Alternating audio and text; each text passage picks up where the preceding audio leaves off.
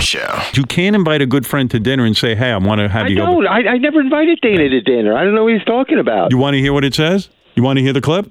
yeah, sure. All right.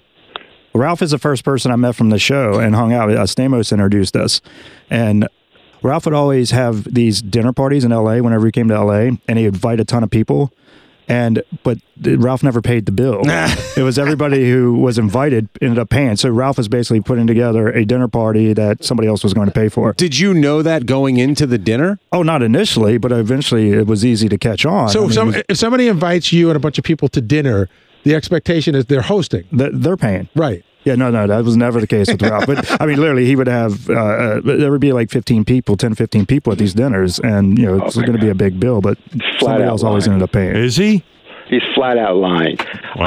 I, I don't. I don't even remember Dana. Maybe he was at a dinner when I was in town, but I, I mean, I remember once. Um, last time I was in town, I did invite some people to dinner, and um, Well, listen, if I know if Or I I go got- to if, you dinner know, I with you, didn't- I- I- I I know if I'm going to dinner with you, I'm paying. I mean, I know that because I know, you know, listen, you don't make a lot of money. So I, I, I graciously pay and I, don't- I, I don't even think about it.